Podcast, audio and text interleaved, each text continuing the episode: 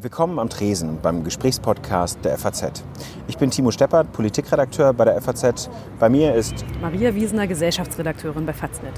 Wir stehen in einem Wasserhäuschen in Frankfurt. Alle zwei Wochen laden wir uns hierher jemanden ein. Das sind Leute, die wir interessant finden, von denen wir was lernen wollen. Wir reden mit ihnen über ihre Arbeit, was sie antreibt, wo sie herkommen und wo sie hinwollen. Und heute ist unser Gast die Autorin, Moderatorin und Anwältin Laura Karasek. Super viele äh, Berufe in der Aufzählung schon mal. Ja, und es ist auf jeden Fall irgendwie eine Folge von der Serie Ich trage einen großen Namen. Denn ihr Vater ist der Literaturkritiker Helmut Karasek gewesen, denn er ist vor zwei, drei Jahren gestorben. Mich interessiert an ihr vor allen Dingen, ähm, wie sie das gemacht hat, in so einer Anwaltskanzlei zu arbeiten. Also wie das ist, als Frau in so einer doch recht männerdominierten Welt klarzukommen. Und wie das in der männerdominierten Anwaltswelt ankommt, dass sie gleichzeitig eine Kolumne darüber schreibt, dass sie Feministin ist, wie man zwischen Missverständnisse zwischen Mann und Frau, darüber könnten wir auf jeden Fall mit ihr sprechen. Ja, ansonsten sind wir momentan gerade draußen. Man hört hier schon ein bisschen so die Kinder äh, vorbeifahren. Wir sind an einem Wasserhäuschen, das in einem Park anliegt, mündet. Ähm, die Vögel zwitschern schon und ab und zu fährt mal ein Auto vorbei. Aber ich glaube, das wird eine ganz hübsche Atmosphäre, in der wir uns heute draußen befinden, im Warmen. Am Tresen. Der FAZ-Gesprächspodcast.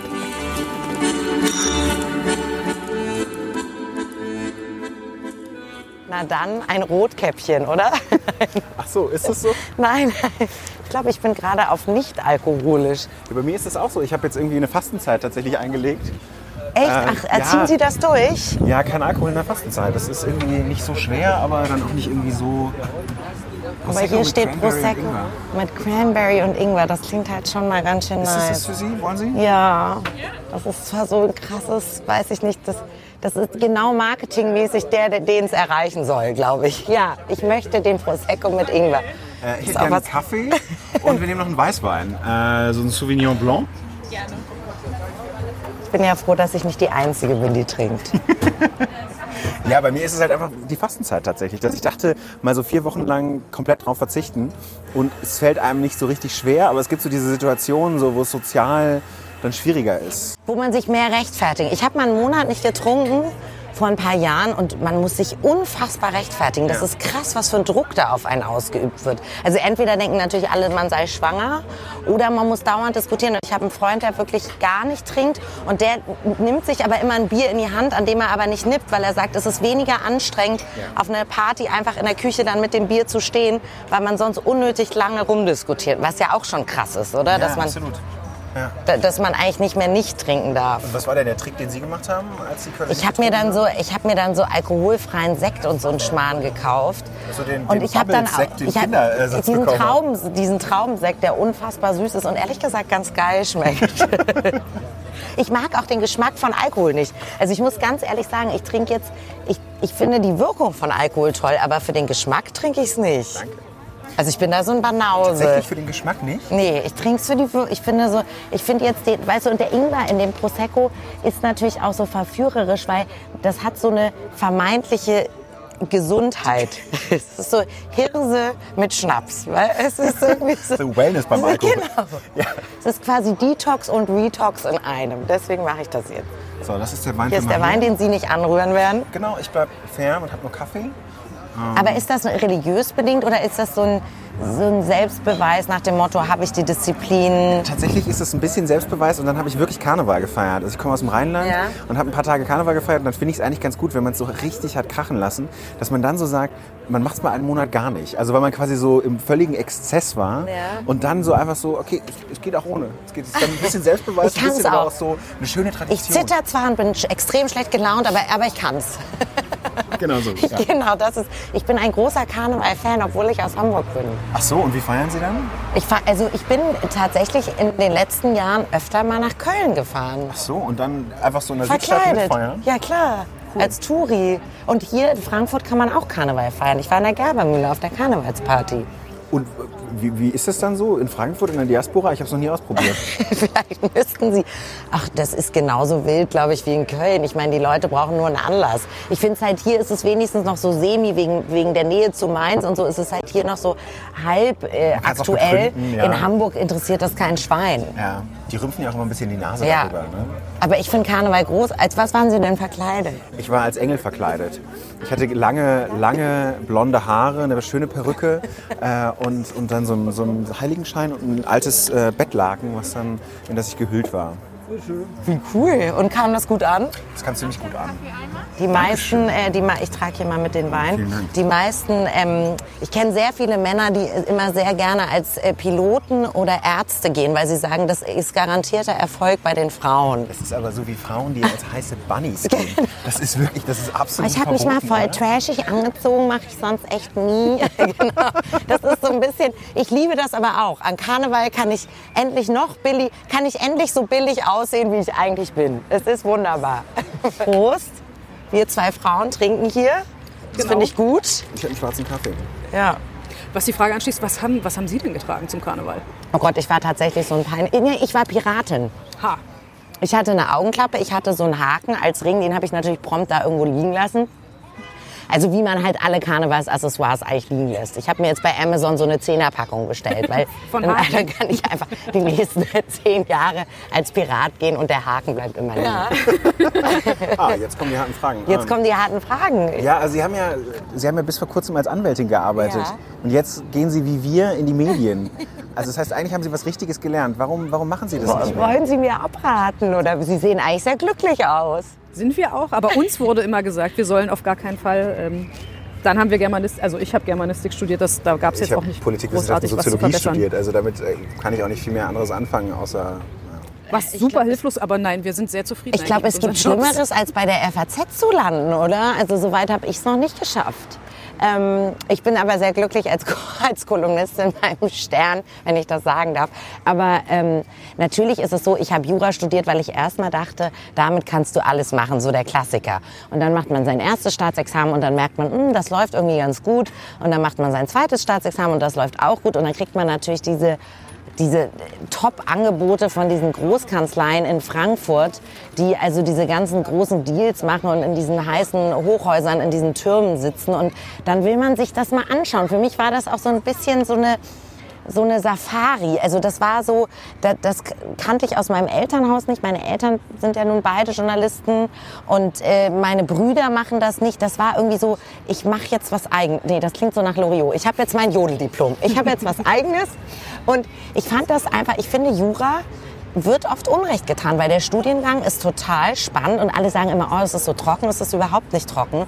Es, ist gar, es findet im, im täglichen Leben statt und man kann, wenn man jetzt auch mal einen Ferdinand von Schirach liest oder so, man, man kann wirklich sehen, was da für spannende Dinge draus erwachsen und wie man sich, auch wenn man nicht Strafrecht macht, mit vielen Fragen des täglichen Lebens und von Moral und von Grundrechten.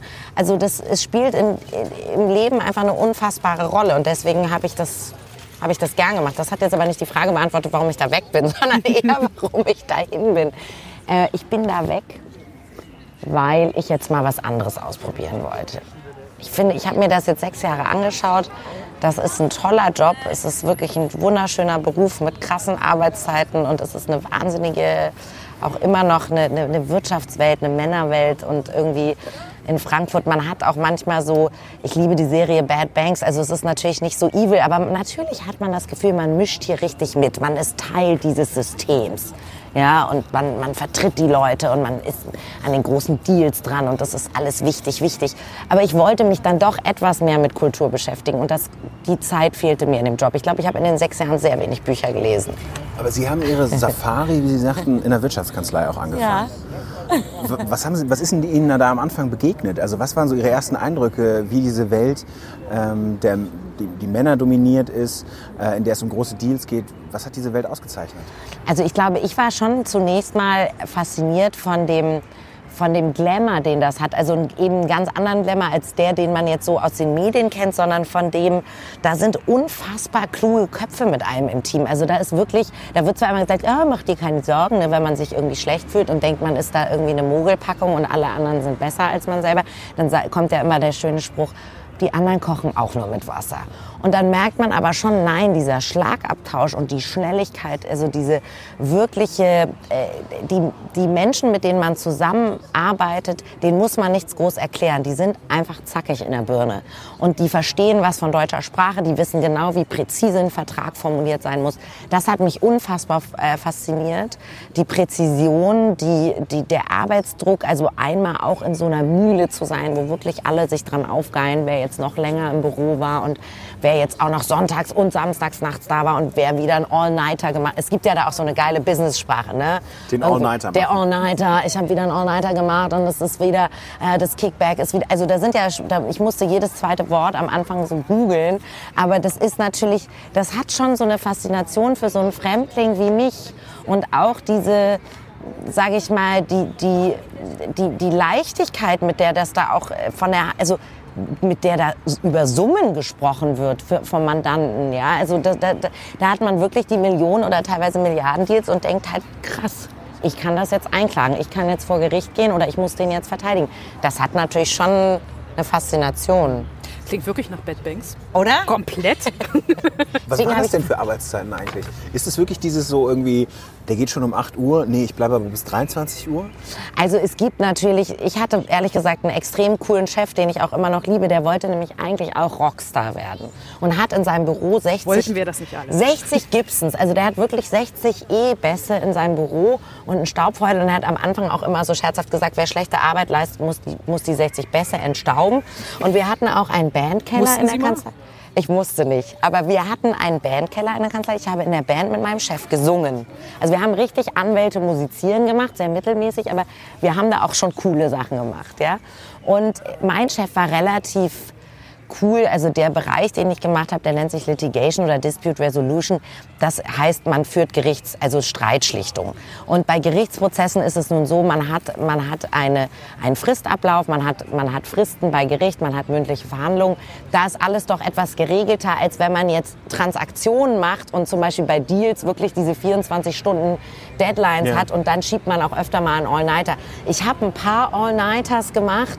Äh, Das war, ist aber meist so ein bisschen durch eigenes Verschulden, weil man halt dann doch sich selber sagt, ich weiß nicht, ob Sie das kennen, aber man kann halt doch nur unter Druck arbeiten und denkt, ach, ich habe ja noch eine Woche bis zur Abgabe und dann, oh, ich habe ja immer noch drei Tage und ach, Nee, äh, das mache ich dann äh, heute Nacht und dann muss man es halt fertig kriegen. Aber die Arbeitszeiten sind schon, es gab sicherlich auch Kollegen, die die, die sehr, sehr wenig zu Hause waren und es nie zum Abendessen mit der Familie geschafft haben. Aber es gab auch Kollegen, die, die pünktlich gehen hätten können, die aber dann gern mal das Licht anlassen und das Jackett überm Stuhl hängen, damit es so aussieht, als wären sie bis 24 Uhr im Büro gewesen.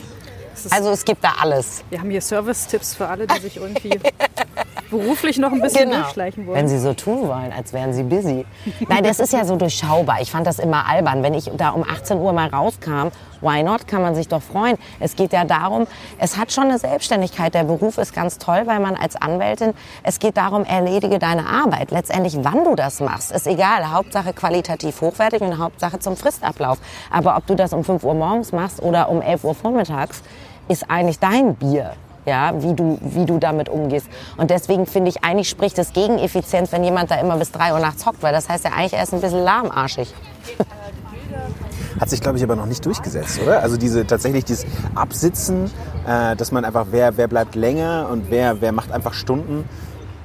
Ich glaube, es ist immer so ein, so ein Konkurrenzverhalten eher auf derselben Ebene als jetzt hierarchisch. Also ich glaube, der Chef erwartet dieses Absitzen gar nicht, sondern es ist bei manchen, vielleicht auch gerade bei Männern, obwohl das ist jetzt vielleicht männerfeindlich, egal, ist es halt so ein Aufgeilen daran, so, oh, ich bin voll busy und ich muss meinen Blackberry mit in, zum Lunch nehmen, weil es könnte sein, dass der Mandant mich erreicht.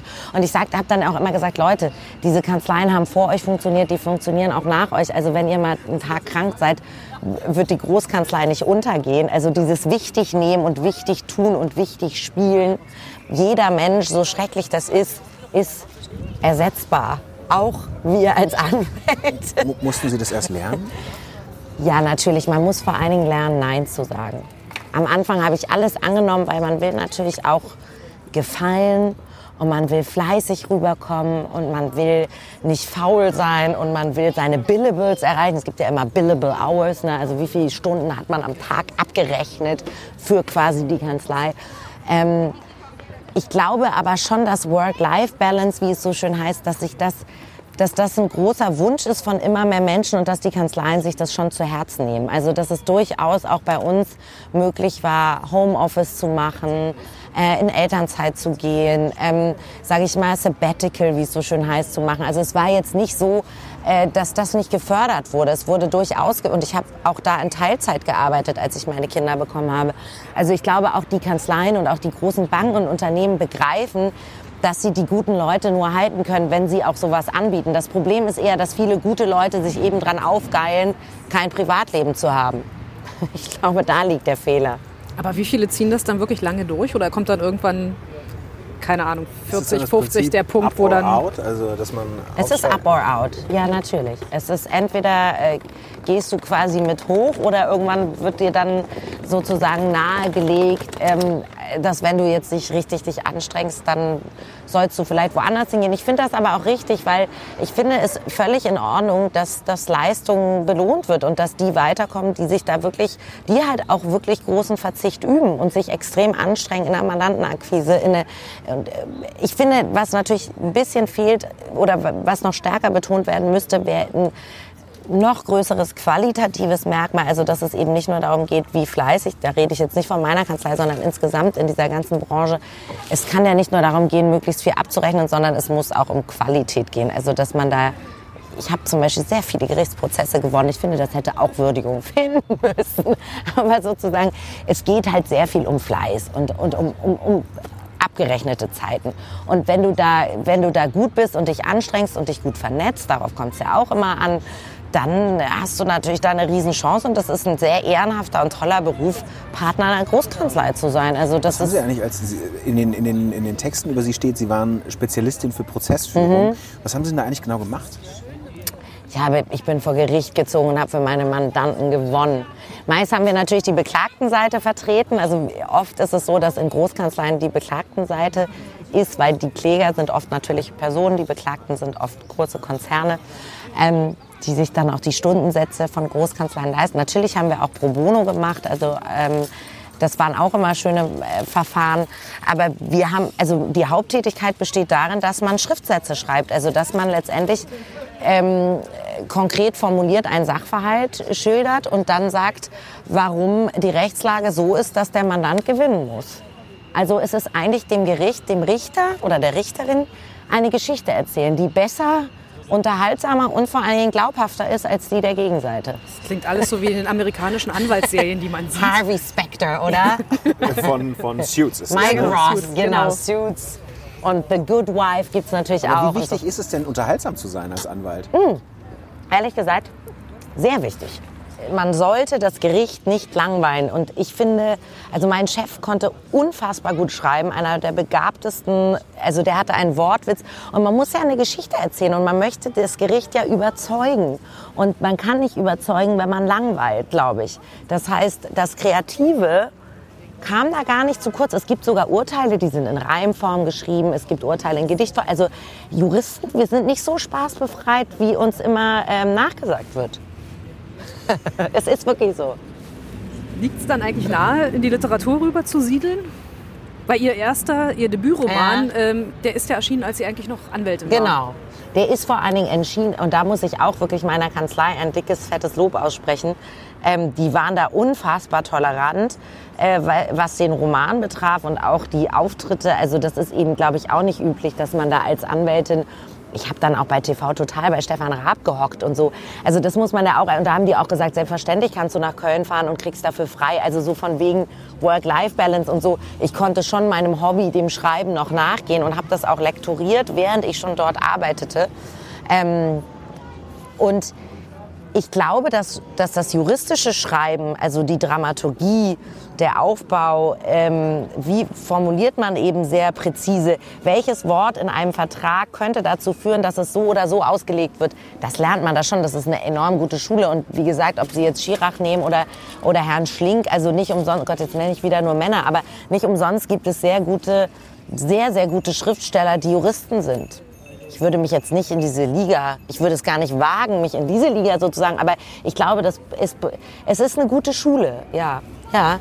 Wie haben Sie es denn vorbereitet eigentlich, dass Sie den Ausstieg aus der Kanzlei hin in das Medienbusiness, Geld zur Seite gelegt, äh, Kontakte gepflegt? Ich habe lange, ja, von langer Hand natürlich geplant. Ich habe das ehrlich gesagt gar nicht vorbereitet.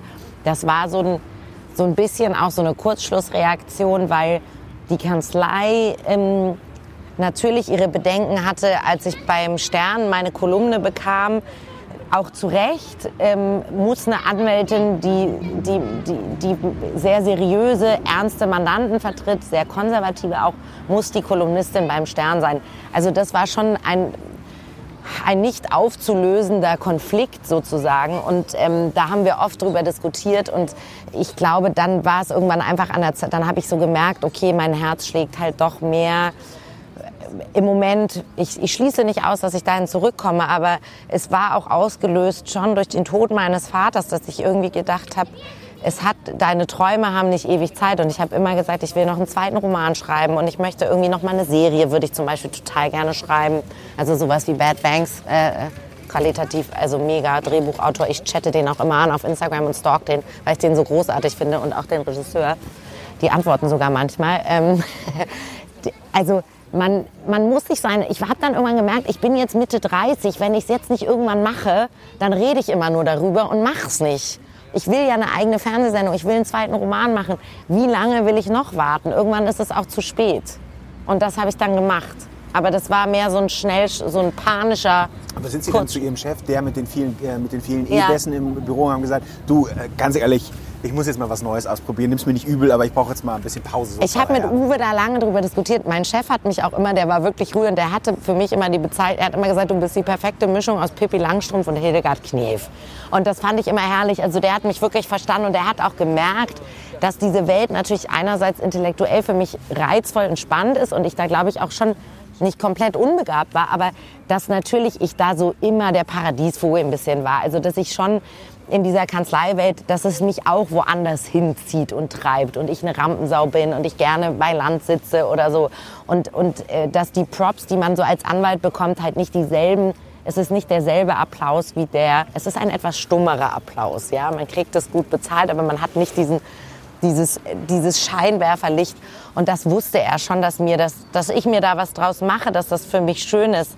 Und deswegen hat er das relativ schnell hat er gesagt, komm Pippi, du willst doch eigentlich dahin, jetzt äh, mach das doch, probier das doch einmal aus. Und wir haben uns da sehr schnell auch geeinigt. Also das war für ihn, er war eigentlich sehr froh, dass ich ging. Das sollte mir jetzt im Nachhinein vielleicht mal zu denken geben. Also er hat jetzt nicht lange um mich gekämpft oder so. Es ist wie so ein Typ, mit dem man Schluss macht und der so sagt, ja okay, ciao, Ich habe eigentlich Papa. auch schon gedacht. Bussi Papa, ja mach's gut, ich melde mich.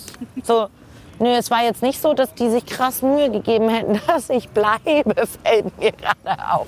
Aber okay, fein. Sie hatten gerade schon Ihren Vater kurz angesprochen. Ja.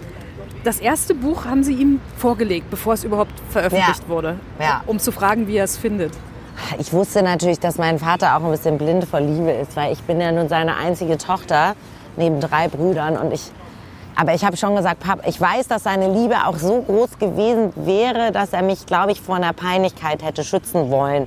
Also ich habe dann gesagt, ist das jetzt kompletter Schrott? Ich habe es meinem Vater und meiner Mutter vorgelegt. Meine Mutter war ja auch Literaturkritikerin. Und ich habe gesagt, kann ich das an einen Verlag schicken oder nicht? Und die haben gesagt, ja, go. Und dann wusste ich, ich goe auch. Und das habe ich dann auch gemacht. Aber wie gesagt, man, man ist nie neutral und es ist ja auch immer wirklich äh, eine Geschmackssache. Ich kriege heute noch Mails von Leuten, die sagen, das Buch hat mich so bewegt und berührt und, und das freut mich unfassbar. Aber natürlich gibt es auch Leute, die bei Amazon irgendwie einen Stern geben und sagen, das ist der schlechteste Rotz, den ich je gelesen habe und die Schlampe gehört nicht ins Fernsehen, die gehört auf den Strich. Also man kriegt ja, ja, man kriegt ja alles im Netz. Also das ganze Spektrum. Ich habe gelernt, das zu ignorieren. Ich glaube, das ist die einzige Möglichkeit. die man so hört von Leuten, die wirklich, ähm, ich weiß nicht, wie oft Sie so mit Hass konfrontiert sind als Journalisten, aber Ziemlich schon häufig, zu. Ja, auch. Kriegt man so richtig Drohbriefe oder Mails oder Kommt drauf an, über welches Thema man schreibt, aber Tatsächlich ist mir das nur ein einziges Mal passiert, Das ist interessant. dass äh, Helene Fischer, ich habe über Helene Fischer mal vor langer Zeit eine, Ja. eine, über die Helene Fischer Show, die an Weihnachten lief, eine Fernsehkritik geschrieben und da ist äh, der ganze Hass auf mich eingeprasselt. Ich habe mehrere Briefe von Helene Fischer Ultras bekommen, die dann geschrieben haben, ähm, ich sollte erstmal selber so tanzen können wie Helene Fischer, bevor ich mich über sie lustig mache und ich sei ein dicker Philosoph und äh, also es war alles ganz lustig noch, aber das war das einzige Mal, wo ich tatsächlich echt ehrlichen, ehrlichen Hass gespürt habe. Ansonsten waren das immer nur das ist interessant. Nee, ähm, als Frau? als Frau kriegt man das schon eher, auch, auch schön über den privaten Account bei Twitter, Echt. so, ja, die kennen da nichts. Also das ist, Aber auch immer, ob, also ich finde, es wird schnell eben so auf diese optische Schiene, Ja. so man ist billig, man ist ein Schlamper. Also es wird, es ist gar nicht so eine Kritik, wo eben, in der eben sowas steht wie, ähm, das, was du sagst, ist kompletter Scheiß oder du bist dumm, sondern es geht gleich auf dieses Frausein. Also, oder?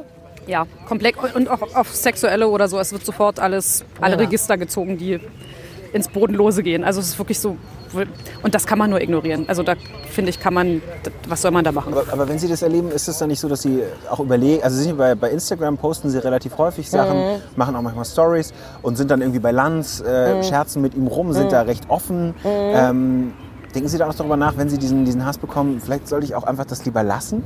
Also jetzt zu sagen, ich muss wieder was ändern, damit die Hater mich nicht finden, also sozusagen ich muss mein Verhalten anpassen, damit ich keinen Hass kriege, ist doch genau der Schritt vielleicht, der, der, den die dann erreichen wollen, also mich einschüchtern. Das heißt, ich sehe es eigentlich so, nein, im Gegenteil, dann erst recht posten und ich versuche das immer mit einer gewissen Selbstironie auf Instagram zu machen und eben dieses, oh my God, guys, my life is so amazing. Also dieses, was so Influencer machen, so ein bisschen auf die Schippe zu nehmen und, und eben das Unglamouröse auch oder das Glamouröse unglamourös zu zeigen oder wie auch immer.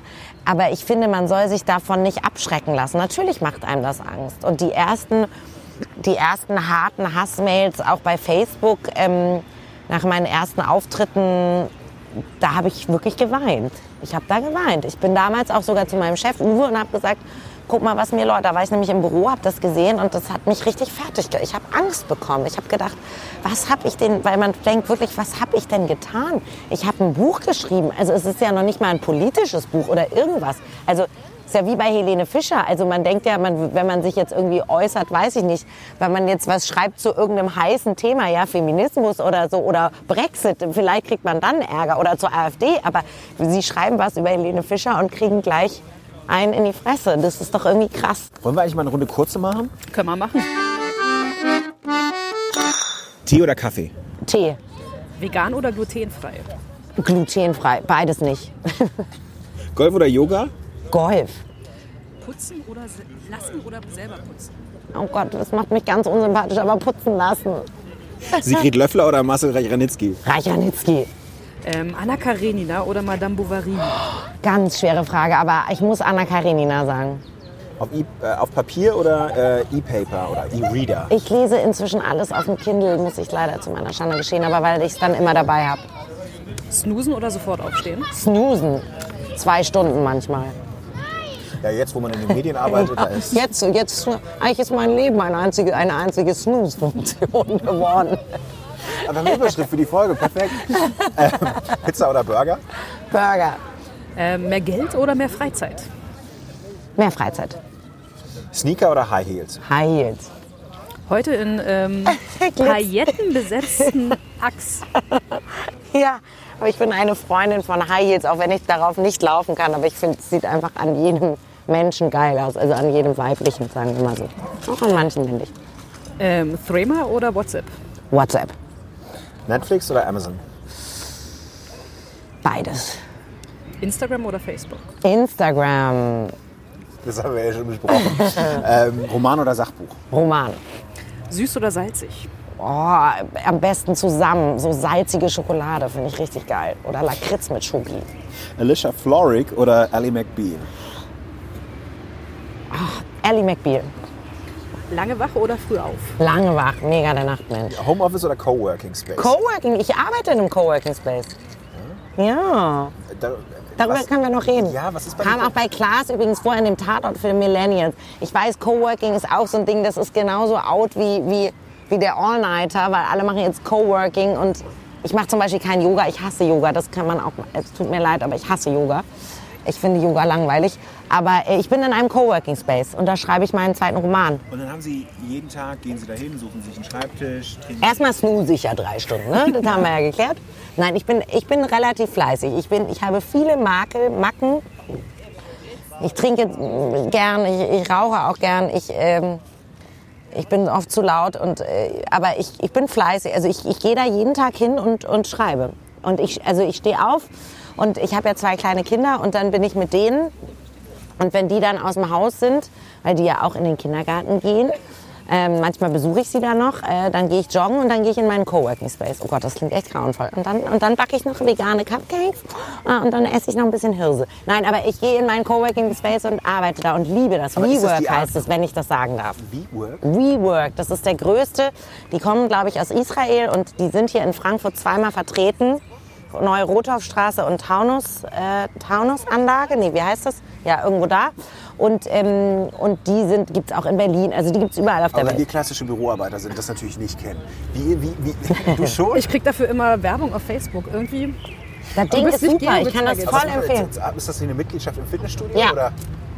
Es ist wie eine Mitgliedschaft im Fitnessstudio, nur dass man wirklich hingeht.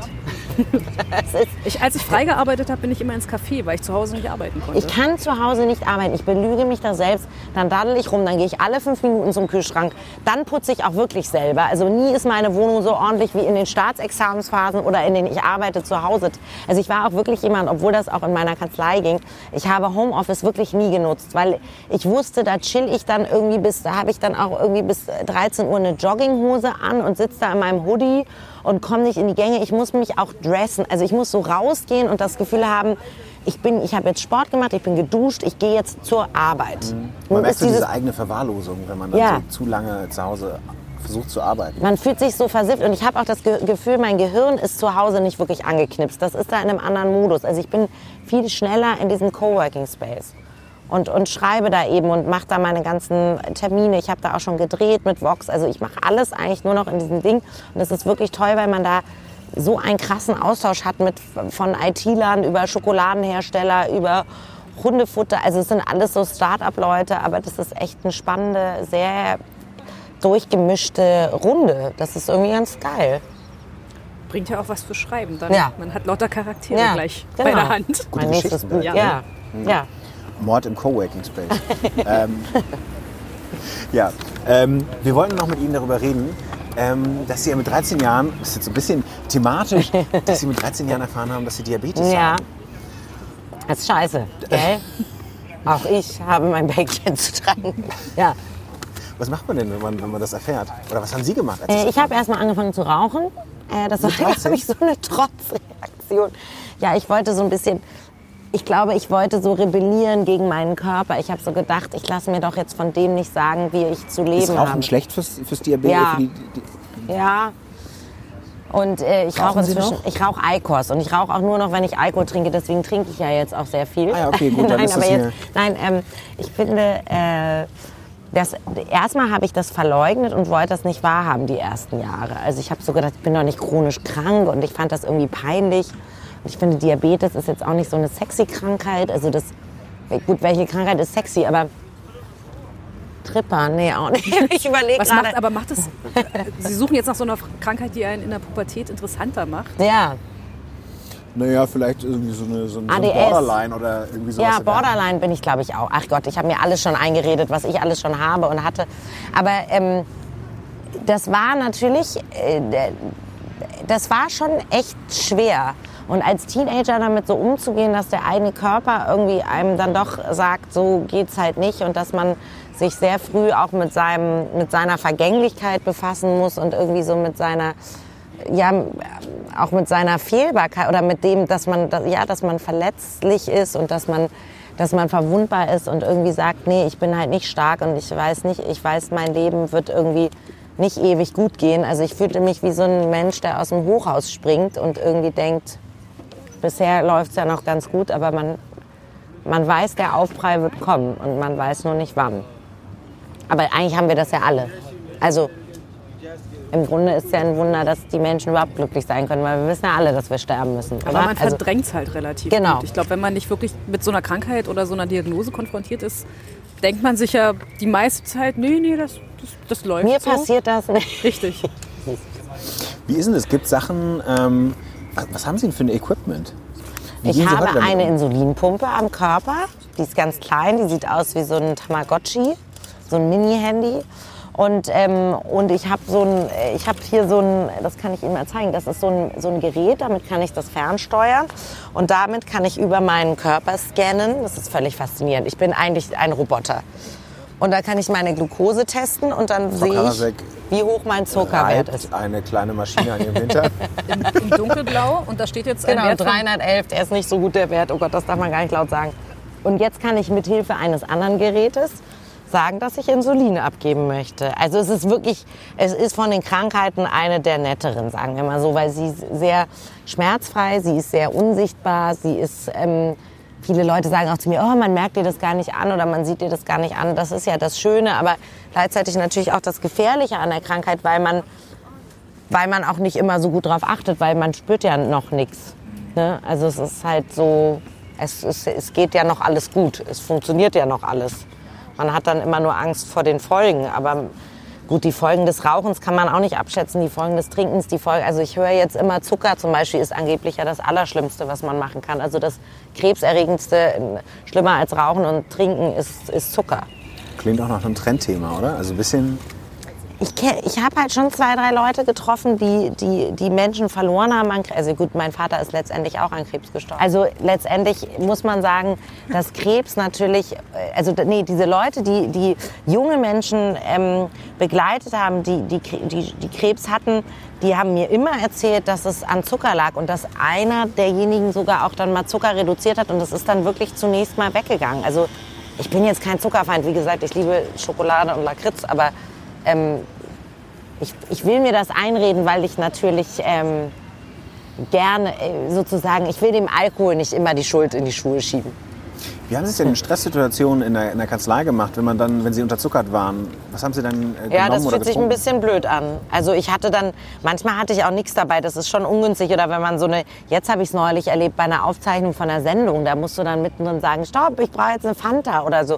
Oder mal in so einer NDR-Show ist, hat die Pumpe angefangen mittendrin zu piepsen und so in einem Talk.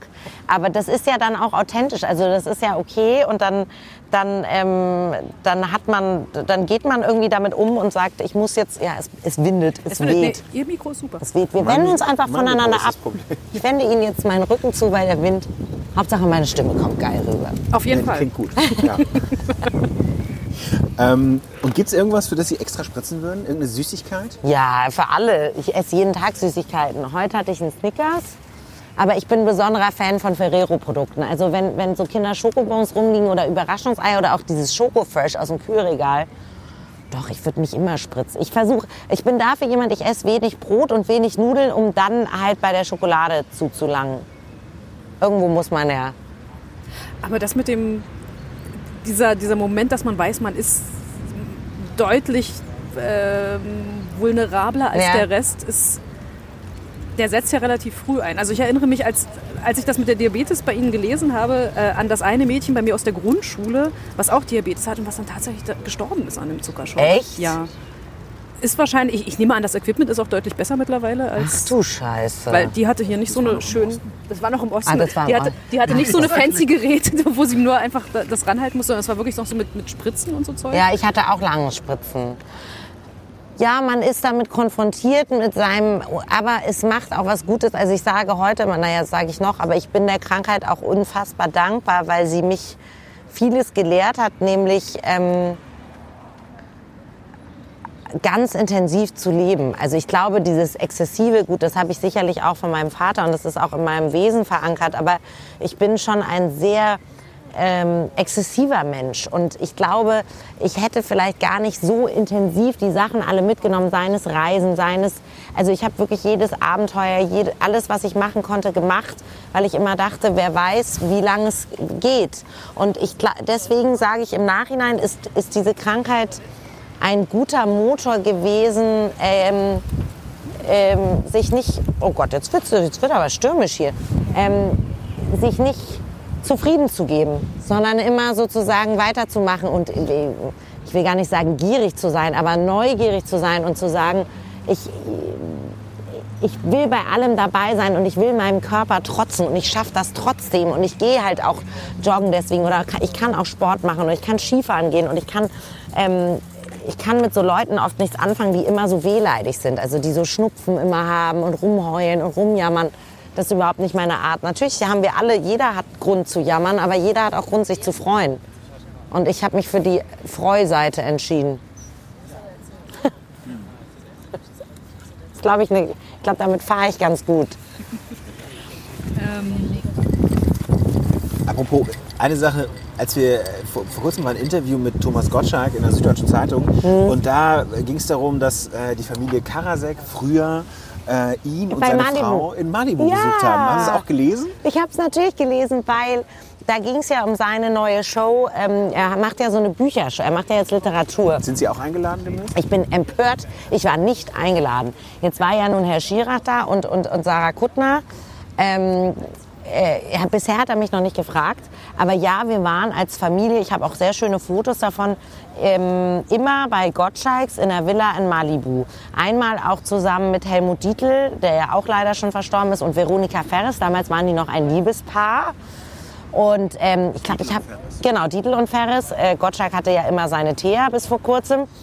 Und ähm, Gottschalk hat uns damals auch so tollen Leute. Wir haben auch dann auch mal David Hasselhoff kennengelernt und so.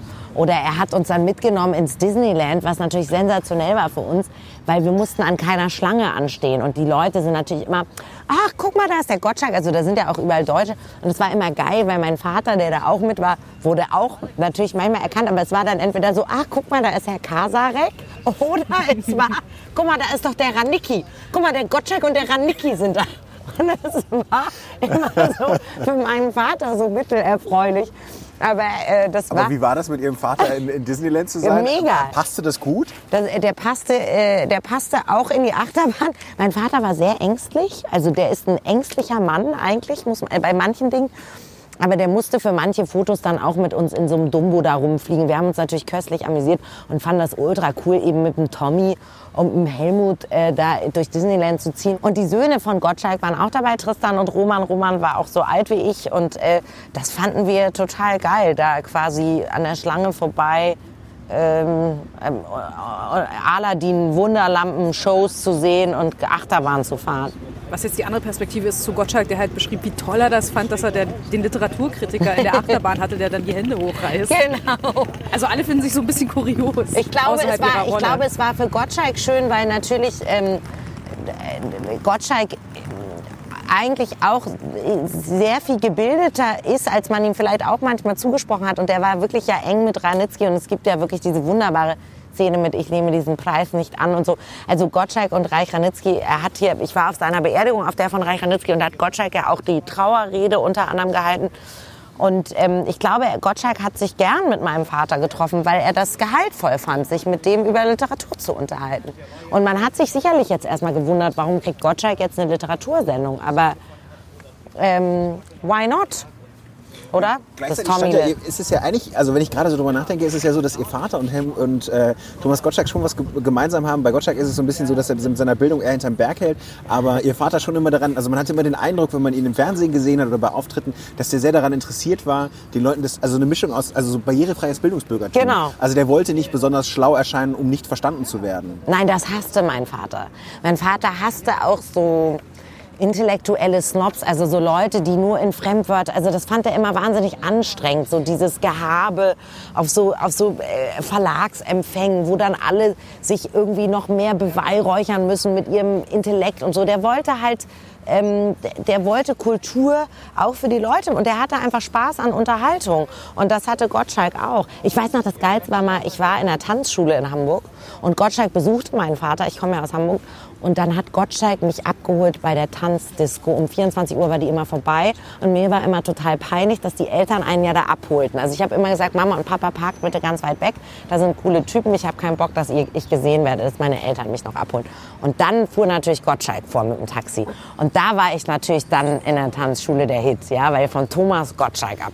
Meinen Vater kannten die natürlich nicht, aber Gottschalk schon. Aber den Wetten das Moderator damals. Das war cool. Ja, das war richtig cool. Andere Promis noch kennengelernt zu der Zeit? Ich meine, Hamburg, äh, da ist ja auch diese ganze Spiegel, ähm, Ja. Magazinwelt, aber das sind alles nur so, so Leute, die keiner breiteren Öffentlichkeit bekannt sind. Naja, also ich würde sagen, meine Eltern haben sich natürlich schon in so einem sehr intellektuellen Umfeld getummelt. äh, Von, also natürlich, wenn man jetzt Giovanni Di Lorenzo nimmt oder Josef Joffe, ne? also in diesem ganzen Bereich gab es natürlich tolle Leute. Also wir haben, ich habe natürlich auch den Segen gehabt, weil mein Vater bei Jauch war, Günther Jauch kennenzulernen, den ich ganz toll finde, fand, wollte ich fast sagen. Barbara Schöneberger, großartige Frau. Ähm, aber natürlich, mein Vater musste mich dann auch immer mitnehmen. Der hatte halt so Einladungen zur Goldenen Kamera oder zum Echo und ich wollte halt die Backstreet Boys sehen und die waren da und dann bin ich da mit meinem Papa hingegangen oder für Take That oder sowas. Ne? Also man hat das natürlich, was heißt Mann, meine Brüder gar nicht, aber ich habe das genutzt. ich habe dann gesagt, Papa, ich will die Backstreet Boys kennenlernen oder so. Und natürlich auch die ganze, Scha also meine Eltern waren ja auch beide Theaterkritiker, also diese ganze Schauspielgarde, äh, die, die, die lungert, ob es jetzt auch früher ein Bernd Eichinger war, ähm, der nun kein Schauspieler ist, sondern Produzent, aber da waren immer tolle Kulturschaffende bei uns und das fand ich, das war mir leider als Kind gar nicht so bewusst, wie geil das ist. Hätte ich das gewusst, hätte ich das viel mehr ausgenutzt. Aber als Kind findet man ja eben dann doch die Backstreet Boys spannender als, ähm, als vielleicht Herrn Reich Ranitzky, was eigentlich blöd ist. Wie war das später? Sie haben gerade schon Literaturpartys und Verlagsveranstaltungen angesprochen. Ich erinnere mich an eine, bei der ich neben einer jungen Literatin, die, deren Vater auch ein berühmterer Autor Ja. war, äh, stand und sie wurde dann tatsächlich begrüßt mit Hallo, wie geht's dem Vater? Obwohl sie auch gerade einen Debütroman Mhm. draußen hatte. Wie, wie war das bei Ihnen? War der Name dann immer größer als man Mich selber stört schon? das nicht so. Ich kann das schon verstehen. Es ist so eine, es ist so eine, ein einfacher Weg, natürlich die Tochter, und ich bin ja auch die Tochter von, und ich geniere mich auch nicht, seine Tochter zu sein. Ich finde meinen Vater ziemlich großartig und ähm, habe ihn sehr lange vielleicht zu sehr vergöttert und dann irgendwann in der Pubertät kam auch mal kurz dieses, okay, Papa ist peinlich. Aber ähm, man ist nun mal, ich finde das auch immer so einfach, wenn Leute sagen, äh, du bist ja nur die Tochter von, weil ich immer denke, es ist doch klar, dass einen das prägt.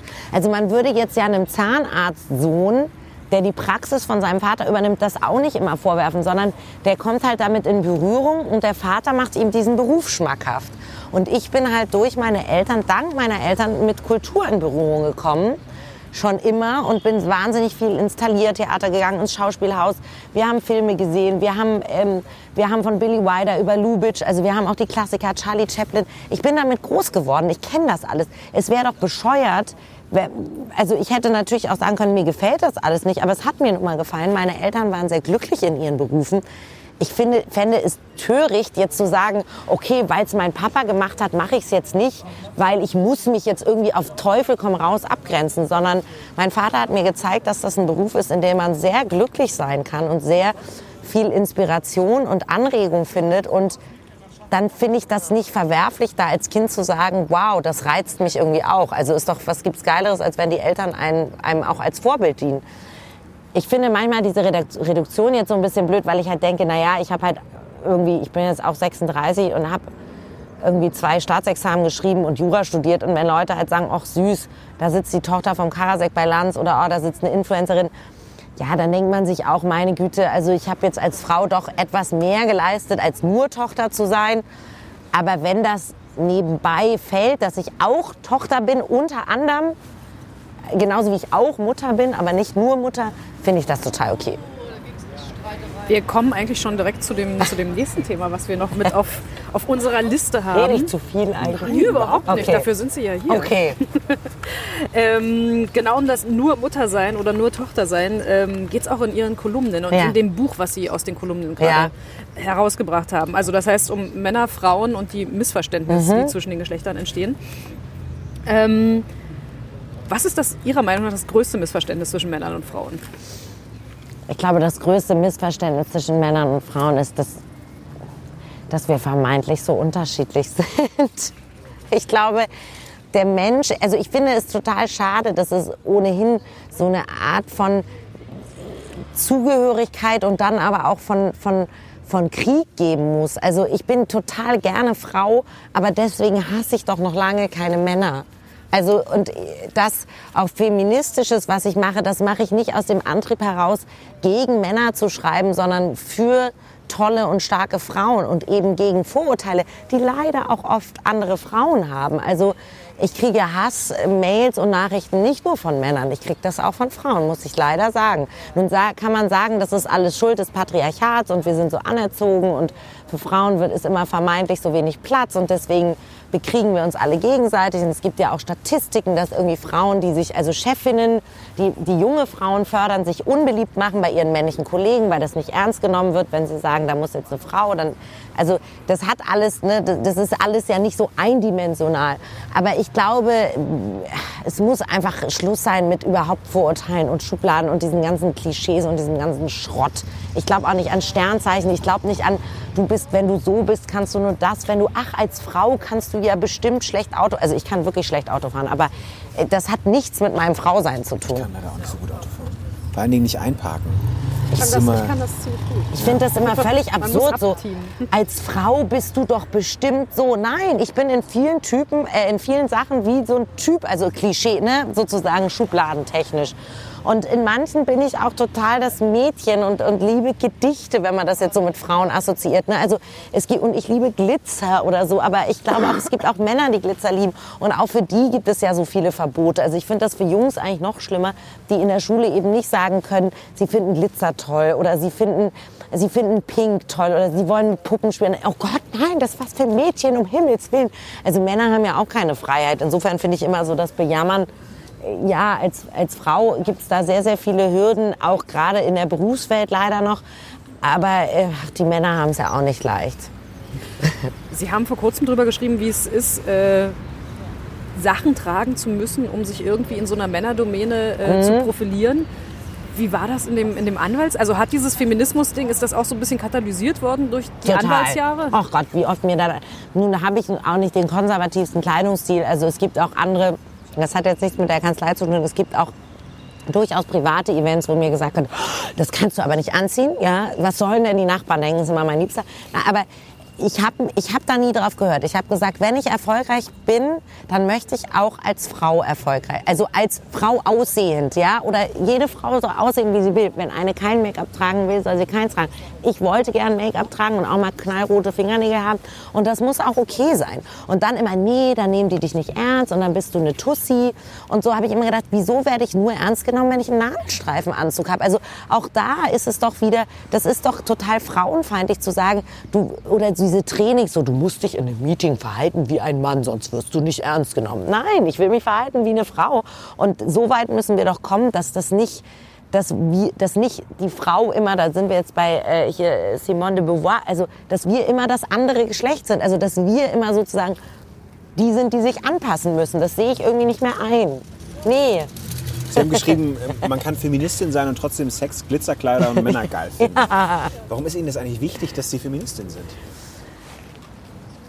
Es ist mir deswegen wichtig, weil es mich natürlich noch aufregt, wenn diese, diese also die Nachteile, die man als Frau ja auch immer noch spürt und sei es, die gehen eben los bei, bei Kindererziehung, bei Mutti sein, bei wer ruft dich an, spricht die Kindergärtnerin das mit dir oder mit deinem Mann, werden eben gewisse als Mutter, also zum Beispiel ich gehe abends aus und mein Mann geht auch aus, wir gehen auch mal getrennt aus.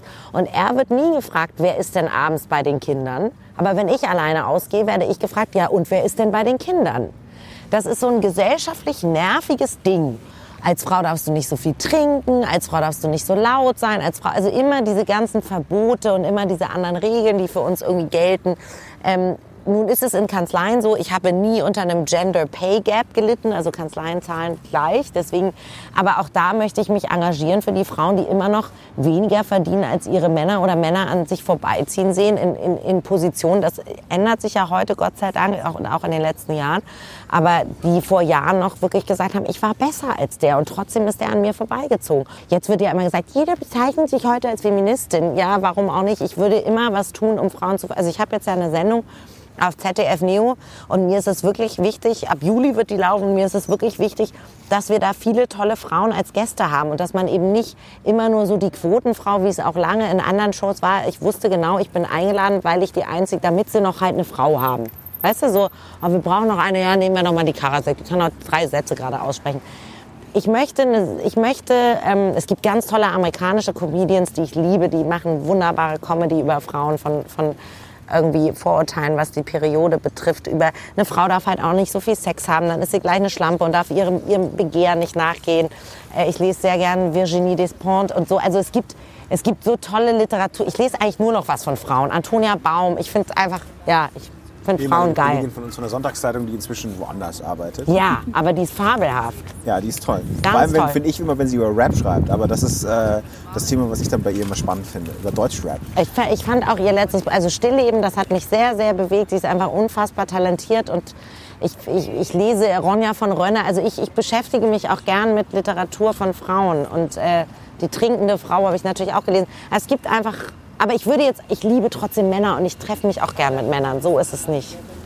Wie ist es eigentlich? Sie geben ja auch ein Seminar zum Beispiel. Ich habe es irgendwie gesehen auf der Brigitte-Homepage, dass Sie da so, ein- so eine Art, ich weiß gar nicht, so, eine, so ein Seminar für Frauen geben. Nein, Was, die haben mich gefragt. Ich war da als Speakerin. Die haben ein Brigitte-Symposium gemacht in Essen, ähm, irgendwie zum Thema My Life, My Work und ich oder irgendwie so. Und da habe ich einen 45 Minuten Vortrag gehalten darüber, wie es ist, als Frau in der Männerwelt zu arbeiten. Da haben die mich angefragt und ich bin ein, eine Freundin auch de- des Gruner und Jahr Verlages und habe das äh, natürlich, weil ich für den Stern arbeite, auch gerne gemacht. Und ich fand das auch ein spannendes Treffen. Da kamen, glaube ich, 1000 oder 2000 Frauen und haben sich ausgetauscht. was haben Sie denen gesagt? Was war Ihre Botschaft? Oder was ist Ihre Botschaft an die Frauen dieses Landes?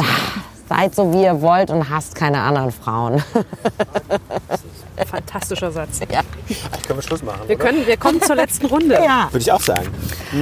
Sie könnten für einen Tag ein anderer Mensch sein. Wer würden Sie sein? Lady Gaga und nur mit Bradley Cooper befreundet zu sein. Und außerdem singt die unfassbar geil. Okay. Welcher Ratschlag hat Sie am meisten weitergebracht? Mein Vater hat immer gesagt, den habe ich aber nie befolgt, es ist besser, schweigend für einen Dummkopf gehalten zu werden, als den Mund aufzumachen und es zu beweisen. Ähm, wenn Sie einen Fehler in Ihrem Leben ungeschehen machen könnten, welcher wäre das? Mit dem Rauchen anfangen. Und wie wollen Sie in Erinnerung bleiben? lebenslustig, selbstironisch. Ich möchte, ich möchte als lustige und auch doch lascive, ich möchte so ein bisschen so eine Mischung aus Enfant terrible und femme fatale. Da sind wir wieder bei Pippi Langstrumpf und Hildegard Knef. Das wäre schön. Schönes Schlusswort. Vielen Dank. Gerne. Das war am Tresen. Wir hoffen, es hat Ihnen gefallen. Schreiben Sie uns gerne Kommentare bei iTunes auf Ihren gängigen ähm, Podcast-Plattformen. Bewerten Sie uns, geben Sie uns Sternchen oder schicken Sie uns eine Mail ähm, an tresen.faz.de und empfehlen Sie uns gerne Ihren Freunden weiter. Wir freuen uns aufs nächste Mal. Auf Besser, Wiedersehen. dass wir Schluss machen. Es ist ganz schön Ciao. kalt geworden. Viele Sternchen. Nur Sternchen geben, wenn Sie viele zu vergeben haben. Genau. Tschüss. Am Tresen.